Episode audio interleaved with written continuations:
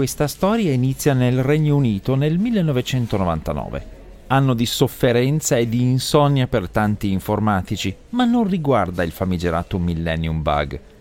È l'anno in cui le poste britanniche iniziano ad installare un nuovo sistema di contabilità informatizzata denominato Horizon, destinato a gestire i milioni di transazioni che hanno luogo ogni giorno nei numerosissimi uffici postali del paese, che sono un servizio fondamentale per la collettività.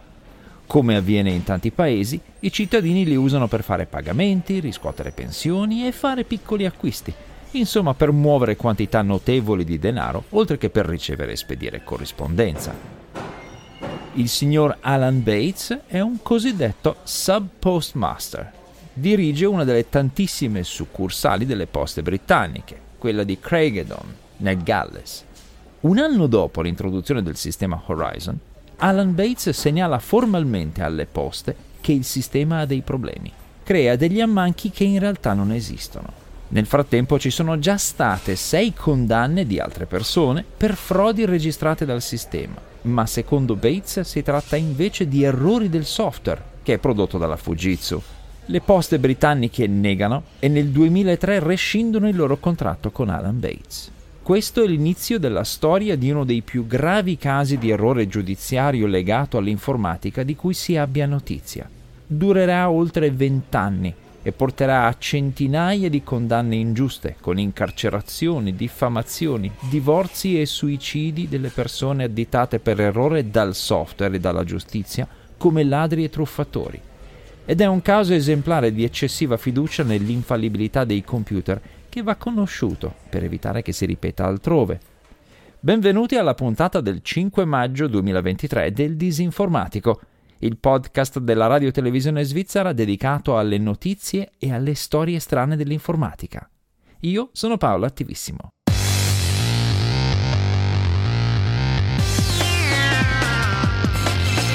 Il Disinformatico.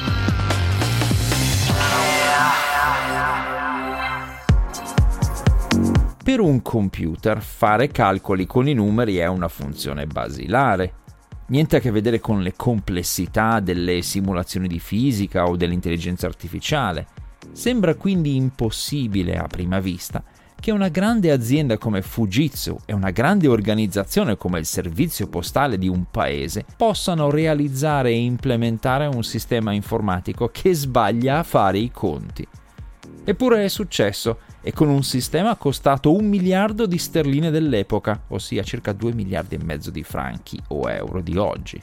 Oltre 700 gestori di filiali delle poste britanniche hanno ricevuto condanne penali per frode contabile e furto, perché il software difettoso di Fujitsu faceva sembrare che togliessero soldi dalla cassa.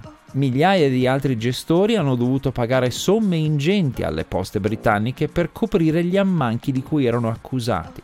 Fra il 2000 e il 2014 le poste britanniche hanno portato in tribunale 736 di questi gestori, in media un gestore a settimana. Alcuni sono finiti in carcere addirittura durante la gravidanza, come è successo a Sima Misra, condannata per furto e messa in prigione nel 2010 quando aspettava il secondo figlio, additata dalla stampa locale come la ladra incinta, ma completamente scagionata dieci anni dopo. Altri sono finiti sul lastrico e hanno dovuto anche affrontare il disprezzo delle proprie comunità, che li vedevano come persone disoneste che avevano violato la loro fiducia in un ruolo così centrale. Qualcuno, tragicamente, si è tolto la vita. Nel 2014, a distanza di 15 anni dall'introduzione del software Horizon e 5 anni dopo che un gruppo di questi sub-postmaster che avevano subito gli errori di Horizon aveva costituito un'associazione per chiedere giustizia, arrivando poi all'attenzione di media in tribunale, finalmente una perizia tecnica indipendente ha dimostrato che il software sbagliava davvero e creava davvero ammanchi di cassa inesistenti le poste britanniche hanno risposto subito che non esiste assolutamente alcuna prova di problemi sistematici con il sistema informatico e si sono autoassolte. Il governo britannico, unico azionista delle poste, si è rifiutato di pagare qualunque risarcimento o indennizzo. Ci sono voluti altri anni e altre azioni legali costosissime per gli accusati per arrivare a un risarcimento e all'annullamento di centinaia di condanne infondate. Nel 2019 la High Court of Justice, l'alta corte di giustizia britannica, ha confermato che il software era difettoso ed era rimasto tale per ben 10 anni e che questi difetti potevano creare gravi errori contabili. Questa conferma è emersa grazie alla tenace azione legale collettiva condotta contro le poste britanniche da Alan Bates, la stessa persona che quasi vent'anni prima aveva cercato inutilmente di avvisare del problema ma la vicenda ancora oggi non si è conclusa. La situazione dei gestori accusati di frode era disastrosa. Loro, comuni cittadini, contro una grande e famosa azienda informatica e soprattutto contro il mito dell'infallibilità dei computer nel fare i conti, che in alcuni paesi è anche un assunto legale. I tribunali danno per scontato che un computer funzioni perfettamente fino a prova contraria era più facile pensare che i singoli gestori avessero prelevato soldi dalla contabilità della loro succursale che immaginare che il costosissimo software contenesse errori di calcolo madornali e strutturali. Le prove informatiche degli ammanchi sembravano talmente schiaccianti che molti consulenti legali consigliavano ai gestori incriminati di dichiararsi colpevoli di frode contabile. In cambio le poste britanniche avrebbero ritirato l'accusa ben più grave di furto. Yes, I'm going to talk about the, the post office trial, sometimes called the, the post office scandal. Stephen Murdoch, professore di Security Engineering e ricercatore presso la University College London, ha pubblicato un articolo e un video nei quali spiega come è stato possibile questo errore informatico catastrofico, citando esempi tratti dal disastro di Horizon e presentando alcuni concetti che valgono per qualunque grande sistema computerizzato. Quando un sistema informatico molto grande e distribuito sul territorio deve gestire in modo affidabile tantissimi spostamenti di denaro e poi comunicarli a un archivio generale, questi spostamenti non sono più semplici calcoli del tipo questa succursale ha venduto 7 cartoline e 12 francobolli, quindi in cassa deve essere entrato un importo equivalente. Gli spostamenti diventano transazioni e queste transazioni devono rispettare quattro criteri che si chiamano atomicità, coerenza, isolamento e durabilità. So sometimes the, the acronym ACID comes up. So this stands for atomicity. Atomicità significa che una transazione non può essere fatta a metà, o viene fatta completamente, oppure no, e deve avvenire una sola volta. Ma il software Horizon spesso creava transazioni duplicate, per cui i soldi risultavano entrati in cassa due volte ma in realtà erano materialmente presenti una volta sola. Alcuni gestori, non riuscendo a capire la causa degli ammanchi in cassa, li ripianavano di tasca propria per evitare guai, ma le grandi cifre in gioco a volte erano incolmabili. Alcuni hanno addirittura ipotecato la casa e l'hanno persa. Il secondo criterio, coerenza, significa che i dati della succursale devono essere coerenti con quelli dell'archivio centrale ma il software Horizon sbagliava creando contraddizioni e incoerenze che facevano sembrare che i gestori avessero commesso delle irregolarità.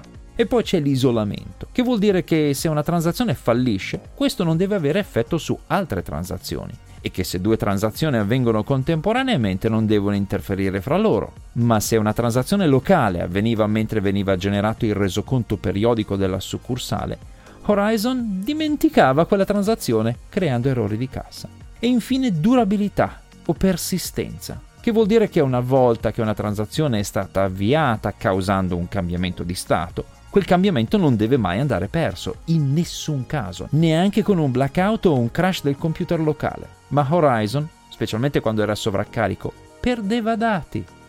Per esempio, un cliente veniva autorizzato dal software a prelevare denaro, ma poi il prelievo effettuato non veniva registrato e così in cassa mancavano senza giustificazione i soldi dati al cliente. In altre parole, realizzare un sistema contabile distribuito con decine di migliaia di succursali non è semplice, ma gli errori che venivano commessi da Horizon erano davvero elementari. Nonostante questo, i tribunali e le poste britanniche hanno preferito pensare a lungo che si trattasse di un problema di gestori disonesti. Eppure c'era un dato concreto che avrebbe dovuto insospettire i responsabili del software. Subito dopo la sua installazione, il numero delle anomalie di cassa era aumentato enormemente. Era improbabile che così tanti gestori fossero diventati di colpo ladri tutti insieme, ma si è preferito dare a lungo la colpa a loro invece che sospettare un errore del computer e del software di Fujitsu.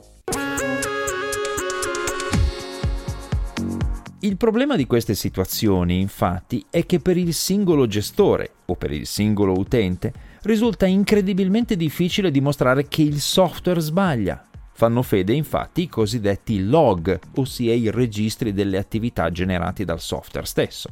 Gli atti dei vari processi per la vicenda Horizon documentano casi come quello della signora Burke, un'addetta di una succursale postale, che si è accorta un giorno che il prelievo di denaro fatto da un cliente di cui lei si ricordava non risultava nei log. La signora è riuscita a rintracciare il cliente, è andata a casa sua e gli ha spiegato l'accaduto. Il cliente per fortuna aveva ancora la ricevuta rilasciatagli dal software al momento del prelievo, quel prelievo che secondo il software non era mai avvenuto. Se non ci fosse stata quella ricevuta cartacea, i log avrebbero inchiodato la signora, accusandola di aver rubato dalla cassa i soldi prelevati dal cliente. A dicembre 2019, dopo una lunga serie di azioni legali civili, le poste britanniche hanno finalmente deciso di ammettere i propri errori e di indennizzare ben 555 persone per un totale di 58 milioni di sterline, circa 66 milioni di franchi o euro ma i tre quarti di questa cifra non finiranno nei conti delle vittime, serviranno a pagare le loro spese legali.